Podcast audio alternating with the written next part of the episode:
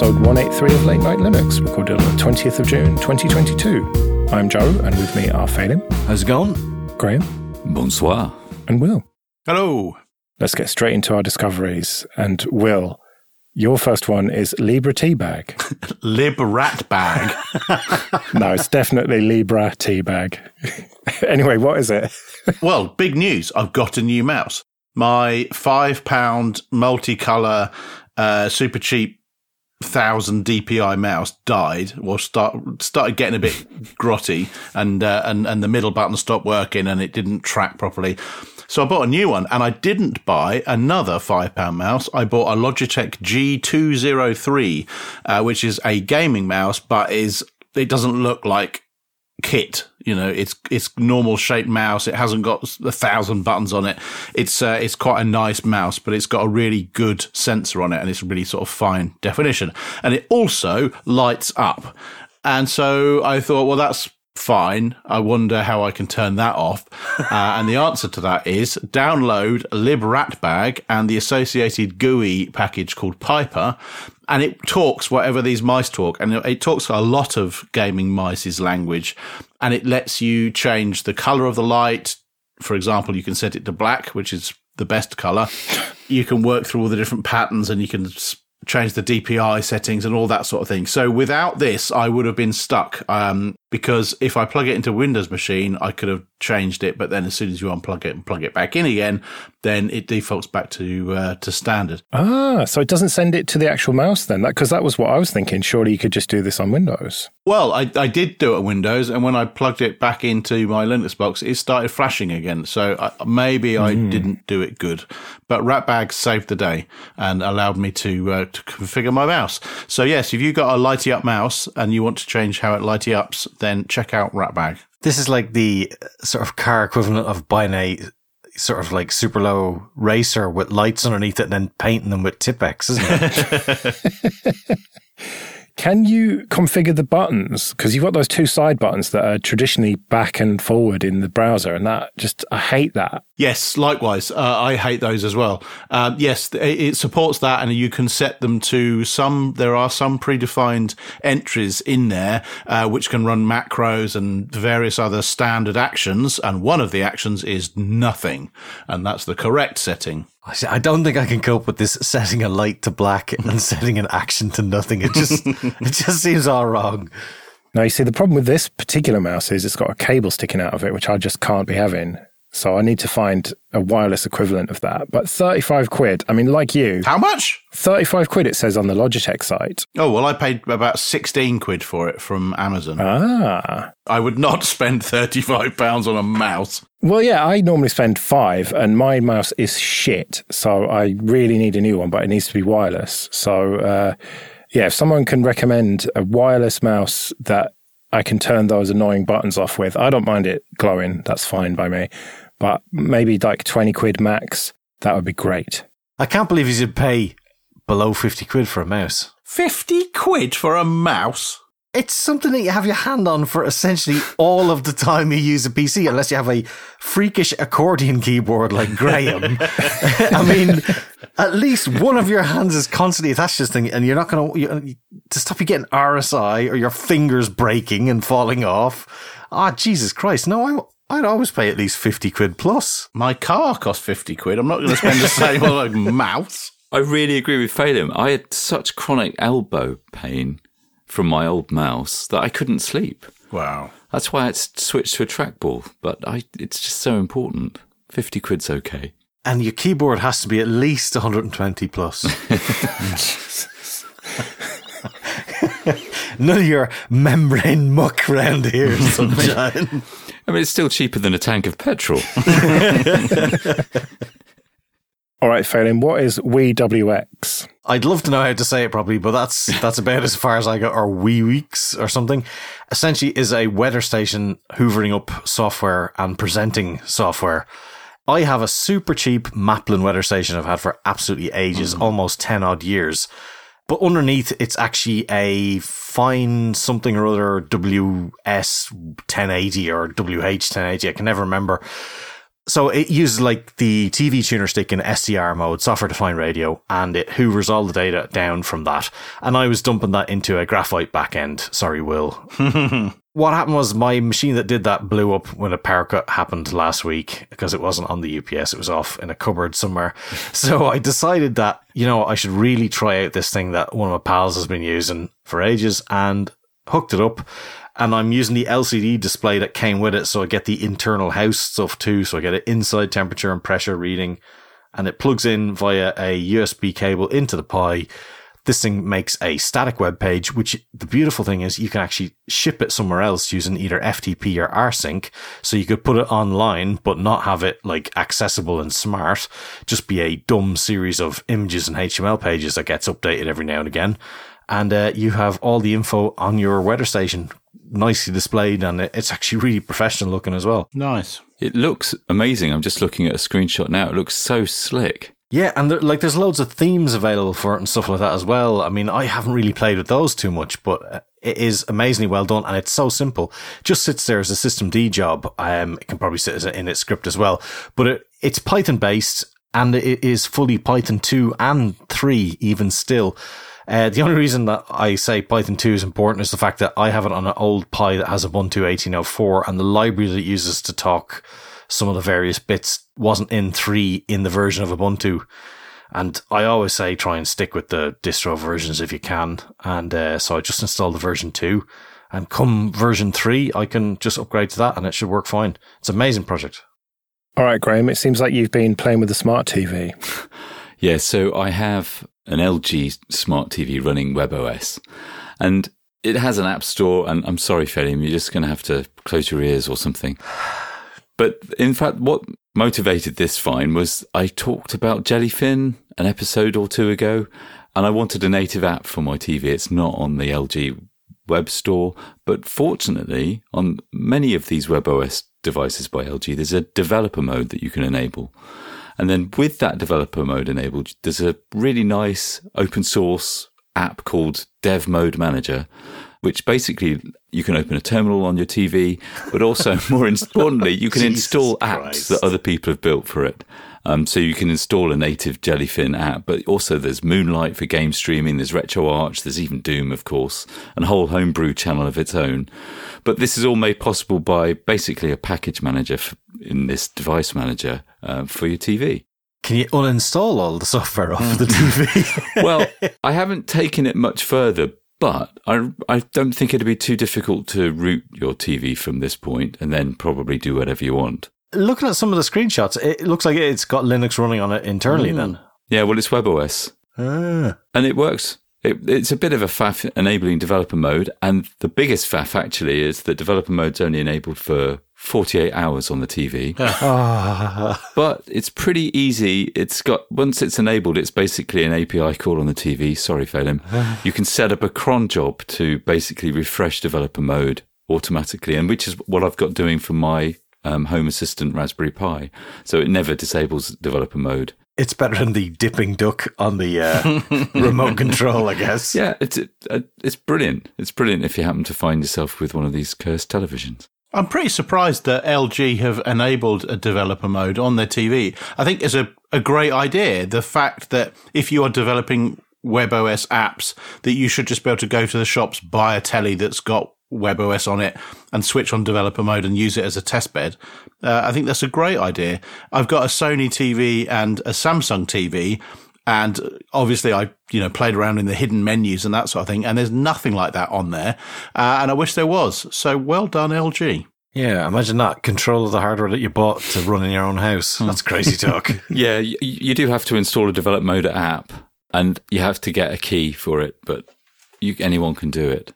All right. Well, my first discovery is the LMN3, or is it the Lemon 3? I'm not sure. This is an open source DAW in a box.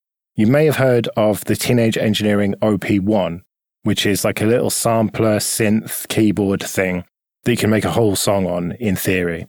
Well, the Lemon 3 is a completely open source version of that with all schematics available and 3D printed body and all the software open source and everything. And it's it's not as advanced as the OP1, but it's still cool nonetheless. But like a lot of these open source synth things, you look at it and you think, yeah, I really want to do that. But then you think, well, it's an awful lot of work to actually build it. It does look pretty cool, though. It does look cool, and it's just made of off the shelf parts, like loads of just uh, key switches, so you can put whatever keycaps you want on there. Yeah, that's what I like about it. it. Using actual tactile key switches, I think, is quite a nice thing for a musical instrument. Although it turns out that using blue switches on a keyboard for music was a really bad idea. Headphones. It's probably not that difficult to put together. I mean, if you can get the printed circuit boards, then, you know, soldering a few potentiometers and switches on there. Well, it's more than a few, but it's probably only a couple of hours work. Yeah, but can you record your hands clapping and then slow it down and sound like a horse clopping along? Just use coconuts. How did the coconuts get here, though? All right, someone mentioned Doom. Well, that is one of my discoveries. You can now play Doom on a motherboard that supports Coreboot as its BIOS replacement. I just thought that was mad. And it led me down a rabbit hole, actually. And I found that someone has even managed to port Doom to a Bluetooth dongle. So a USB Bluetooth dongle with some other hardware, admittedly, like a screen and stuff. But you sort of, you, you hear of like, oh, can it run Doom? Anything can run Doom. But it seems that fucking literally anything can run Doom these days. Well, the ARM processor on that uh, Bluetooth dongle is. Well, I, I, I dread to think how powerful it is compared to uh, the early PCs that were running Doom. It's uh, incredible to think about. All right, Phelim, you've been digitizing high eights with OBS. What's high eight? High 8 looks like a backup tape from a Sony backup tape drive. Uh, it is, in fact, a digital form of handycam footage store. God knows. I don't know. I know nothing about these things. I never had one growing up, but my wife had one. We had to get some archive footage back from one she has from growing up. And we couldn't get audio to work for importing. We have this cheapo USB, what is it called? A K World DVD Maker 2. I'll tell you this much. It does not make DVDs. It's a USB dongle that actually goes on fire when it's trying to import audio and video. And I was looking for a piece of software that could be easy to use, and she ended up finding OBS does this, which was surprising to me. I thought that was only a streaming app, but uh, no, it has a got a very good uh, import of audio using itself. And uh, yes, for anybody who's looking to use a Hi8 tape from a Handycam into their PC, I can confirm that these two things work. Well, I used OBS mm, best part of a year ago now to digitize some old VHS recordings like I was playing football and uh, my family on holiday and stuff. And these were from uh, mini VHS tapes. So I had to get an adapter for that. Then I had to get a uh, like a component. I think it's called the the RCA adapters, the phono adapters to HDMI, and then HDMI into a USB dongle, and then into OBS. And I got like two or three frames a second in Linux, and then I just installed OBS on Windows, and it just magically worked perfectly. This was on Linux, and it worked worked absolutely perfectly, like a really amazing quality. Yeah, well, I'm told that if you change the the options and stuff, you can do it. But I was just too lazy. I had a laptop that had Windows on it, and uh, it just worked perfectly. And I just capped all these uh, old home recordings, put them on my NAS, and never looked at them again. yeah, that's the spirit. Okay, this episode is sponsored by Linode. Go to linode.com slash late night Linux, support the show, and get $100 free credit. From their award winning support, offered 24 7, 365 to every level of user, to ease of use and setup, it's clear why developers have been trusting Linode for projects both big and small since 2003. Deploy your entire application stack with Linode's one click app marketplace, or build it all from scratch and manage everything yourself with supported centralized tools like Terraform. And check out their managed MySQL, Postgres, and MongoDB databases that allow you to quickly deploy a new database and defer management tasks like configuration, managing high availability, disaster recovery, backups, and data replication. Simple and fast to deploy with secure access, their flexible plans include daily backups. So go to linode.com slash late night Linux, create a free account, and you'll get $100 in credit and support the show. That's linode.com slash late night Linux. On to a bit of admin then. First of all, thank you everyone who supports us with PayPal and Patreon. We really do appreciate that. You can go to latenightlinux.com slash support to find out more. And remember, for $10 or more per month on Patreon, you can get an advert free RSS feed that includes this show, Linux Downtime, and Linux After Dark. And like I always say, check out those two shows if you haven't yet. And if you want to get in contact with us, you can email show at latenightlinux.com. Let's do some feedback then. Girlos wrote to us. In episode 179, you talked about a tool to use an old laptop as a second display for another, perhaps more powerful PC. I think the solution is Deskreen, or Deskreen. Deskreen. Desk screen? De- de- screen. Deskreen, okay, that's it. Deskreen. It's a nice tool you install, or not install, since it's an app image for it, on your main computer that creates a video stream of any window or screen you choose, and you can see that stream in a browser running on any other device, laptop, tablet, or whatever. You actually open a browser on that other device, point it to the URL given by Deskreen, the screen shit. and, and, there's your window or screen. No fiddling needed. Duplicating a window or screen is not that useful unless you're doing a presentation. But if you get a HDMI or DisplayPort dummy plug and you connect it to your main PC and tell the screen to share the screen linked to that thing, you can actually see that second screen on that other device. Actually, it works as if there was a second display for your system. Since you're streaming video from one device to another one, quality depends on local network speed and encoding and decoding speed of the devices that you're using, as you might expect. I wouldn't use it for video or photo editing, but it's perfect for text. I use it to keep an eye on reference docs or system logs while working on my main screen. I love that there's just so many solutions to this problem. And I love how all projects have terrible names. yes. So thanks for that. I will put a link to it in the show notes. Now, I wanted to get a little bit meta. I want to talk about why we don't cover some stuff on this show. Sometimes people write to us and ask, why did you not cover this big open source story? And there have been various things lately that we could have talked about, but we haven't. And seemingly everyone else is talking about them. Now, sometimes it's because we just don't have anything interesting to say about them. Like, for example, when there's a SUSE release, we have nothing against OpenSUSE or SUSE generally, but none of us use it. And there's just not really that much we can add to the conversation about it. It's a fine distro, but we just don't have much interest in it. Same with Fedora. We don't mention that very often.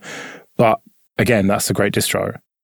Sometimes there are things that everyone else is talking about, but we actively choose not to talk about it for various reasons. So I suppose the first question is, do you all agree with me that we're doing the right thing by not talking about certain seemingly big open source things? I personally do, yeah. I'm a big believer in not amplifying messages. Um, that's why I don't respond to so much stuff on Twitter. It's just there seems the right thing to do. Yeah, I agree. I think that there's a lot of um, outrage out there, people looking for reasons to be cross about something. And I don't think that we help anybody by amplifying those stories and also a lot of it just don't give a shit about. And uh, there's enough other people out there talking about it that it just feels like we can focus on the stuff that either we think will make a good conversation or we find personally interesting. Yeah, and I think there's, I I don't want to call them scams or scammers or whatever, but there's a lot of things where you look at and you just go, I don't know enough about this. It doesn't seem legit, but I don't want to equally jump in on something and say, yeah, that's a load of shite when it might not be. Well, yeah, and I look around and I see a bunch of people get a bit of hardware, and from back channel conversations, I know that they're getting to keep that hardware for free, and then they do their glowing reviews on YouTube or whatever for it. And you know, you, you see that kind of thing, and you see companies. I mean, I've been sent hardware by companies, and I've not talked about it because I don't think that it's going anywhere. The company, I think that, you know, that it's a dead end project. And, you know, so just send it back. I mean, I, have got on my desk a bit of hardware now that I'm telling you, I emailed them a couple of weeks ago saying, uh, do you want this back or what? Because it's just useless to me. I emailed everyone who's ever talked to me from that company and just crickets. I, I just think that company's just disappeared. And so, you know, I've been burnt in the past by talking about companies and, you know, really giving quite a lot of airtime to companies who've turned out to be dodgy as fuck, quite frankly. And I'm not going to name any names, obviously, but like, you know, the, the real sociopaths and shit who I've been dealing with who have seemingly been all right and then have turned out to just be like I say, psychopaths, sociopaths. And it, it just makes me really wary of covering anything if it's new these days. You know, a new bit of hardware, a new hardware company comes along or a new software project comes along. I mean, software is different, right? If it's open source, there's no warranty implied or whatever. You just do whatever you like with it. But hardware that you're spending actual money on, I think that that's why we don't talk about a lot of hardware because we're all just quite skeptical and jaded at this point. I think it's good to have a healthy dose of cynicism because I think, and not to be too harsh, but I think our cousins across the waters might be they're they're generally very enthusiastic about things, and I think it's nice to have a sort of counter to that. And that's not just to be a curmudgeon about stuff, but I just think it's sometimes the reality of when things actually hit the market or whatever can be a bit different than when they're sort of at the test bed stage or, you know, the fresh from the factory sort of look. And I think it's good to have a healthy dose of cynicism about things because often those things can bite you later on. And drama is another thing that we've kind of touched on here. I just don't want to cover drama anymore. And sometimes it's impossible, but most of the time, I just feel like you can only really make it worse. If you start gossiping about drama, then you're not really going to add anything to it, are you? You're only going to pour petrol on the flames of that drama.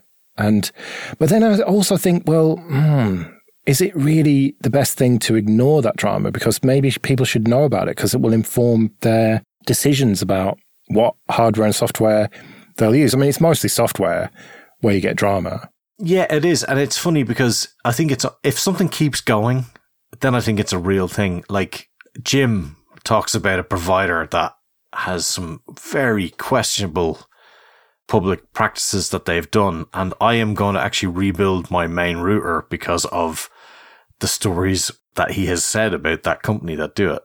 And that software, and they just seem, I don't know, bizarre, the stuff that they come out with. And I think if they're persistent, it's not a knee jerk reaction anymore. It's a, Jesus Christ, what the hell's going on? Yeah. And similarly with certain distros that are just made by idiots, as far as I can see. And, you know, again, I'm not naming any names, but th- there's just certain distros that we don't talk about. I mean, I've deliberately named SUSE and Fedora as decent, solid distros that we just don't really have much interest in for whatever reason. But there are some fairly big name distros out there that I just think are run by clowns. And so I'm just not going to cover them. And maybe I'm wrong. Maybe they're brilliant distros, but, uh, you're just not going to hear about it. They're not going to get the oxygen of publicity on this show. I, I feel like I wish more media coverage was like this. I wish people would be more selective because sometimes I feel like we're cutting off our noses to spite our faces by not covering certain things that are big in this world. Yeah, it used to be called something. There was a profession that used to do it this way. Oh yeah, what it was. Hmm. They should have written that down on like sheets of paper or something.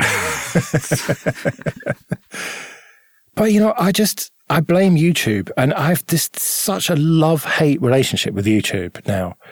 On the one hand, I love YouTube. For example, it was suggested to me the World Cup of nine ball pool has been happening over the last couple of weeks, and it kept suggesting it to me, and I watched loads of matches and highlights, and it was fucking brilliant. The best way to have a shit that you can, I'm telling you. It's brilliant. You too could pot the brown. And now I just want to play nine ball pool, right? But then you look at all the other people with their fucking pointing mouth agape thumbnails, uh, chasing the algorithm. And I just cannot fucking stand that. There's people who I've been following for a while who have just desperately chased the algorithm and I've just stopped watching their shit because they can get fucked, quite frankly. And, uh, you know, I, I sort of feel bad in my ivory tower of small but loyal audience that fluctuates no more than about 10 or 15% per episode because YouTube's just not like that. There's no loyalty there from the audience. It's all at the whims of the algorithm, seemingly. And people can put out a video that gets 100,000 views one week, and then the next week they get 2,000 views, and then the next week you get 5 million, and then they're back to 10,000. And it's just totally all over the place. So I do get it, but I just, I hate what YouTube has done to media coverage. I think you're properly into old man territory there. I think there's a whole generation younger than us who really don't give a fuck about what you're saying about YouTube algorithms. They just want instant gratification. They don't care about thinking about it too deeply. And it's already too late. So all you're doing is reinforcing the algorithm by not participating. How am I? Re- what? How am I, that doesn't make sense. I'm voting with my clicks. No, because it just leaves it just leaves the gap for all those people who are incessantly clicking on the next thing, on the next thing, on the next thing, and it's too late. That's what it is. That's what it's become. So the algorithm has decided you're an old man. Watch some nine ball pool. Yeah, for what it's worth, we'll we'll move you over here. So maybe that's good then. Maybe the people that are clicking on the stupid fucking thumbnails actually like that shit. Yeah, I think I think there's the p- people are resp- they're tra- being trained into it. They're being tr- and and it'll move on, but it'll move on in ways that we don't necessarily understand because we can't engage with it, and nor should we be able to because that's what happens when people get older. The things that we grew up being influenced by are, are brought along with us for the journey, and they're non not relatable to younger people, and nor have they ever been. And this is just your admission that you're just getting too old and out of it to understand. I used to be with it. But how come then I like music from a decade before I was around? Like, I like The Sweet. I like Bowie. I like ACDC. I like all sorts of 70s music, for example. And I wasn't even fucking born then. Yeah, we shouldn't allow you have that music, actually. Well, I, I think you'll find that things were better in the old days. Yes, they were. Clearly, yeah. And this was all fields. Do you lot not have a love hate relationship with YouTube then? I I have a very, very similar relationship to YouTube that you do. That I've got the things that I subscribe to because I find those interesting, but that's not my landing page now. It's this like collection of horse shit. uh, and just every so often there's an absolute gem in there and I subscribe to that person and the rest of their content is uh, not quite as interesting, not quite as engaging. Yeah, it's infuriating. However, it's also an incredible uh, resource for, for learning how to do stuff. You can learn pretty much anything on there just by watching somebody else do it. Yeah, don't get that fucking thing though, where people could have like described how to install something in five steps of text. But no, it's a 10 minute fucking YouTube video I've got to watch. No, man. Uh, wh- When I change the door on my washing machine, man, Yes, it's a physical thing, but when people start telling you how to like do software based things in a fucking video, fuck right off, you fucking wankers. I agree. The, the stuff where YouTube is good is fixing your washing machine or replacing the seatbelt in the back of your car. It is not, here is a recipe that was given to me by my grandmother on her deathbed, and this is what she would, you know, and so on and so on and so on. All of that stuff can fuck off. But the actual watching a man or a woman or whoever do a thing and like being able to copy that and relate to what it is that I'm trying to achieve, that's very, very useful. I'm fearful for your children and your clearly knitted seatbelts that you've made them. The dog chewed through it. Allow me to darn that back together. No, it's great. I like I, the the dog chewed through the the seatbelt, but you know it's all bolted together. So like I I went on the internet and the internet told me exactly what I needed to do and how to do it with step by step instructions of somebody actually going through it, and that saved me hundreds and hundreds of pounds. So that's great. Well, we seem to have strayed somewhat off the point, but um, suffice to say, I just hate how everything is covered, and uh, we're old men, and that's why we just only talk about the things that we like, because uh, otherwise it'd just be us moaning like this every fucking episode. Um, isn't that well? No, never mind. oh yeah, hang on, it is, yeah. Oh well, that's why you love us. anyway, with that, then we better get out of here. We'll be back next week when we might be talking about the news, but we're properly into the depths of summer now, so who knows what we'll be talking about. But until then, I've been Joe. I've been Phelim, I've been Graham. and I've been Will. See you later.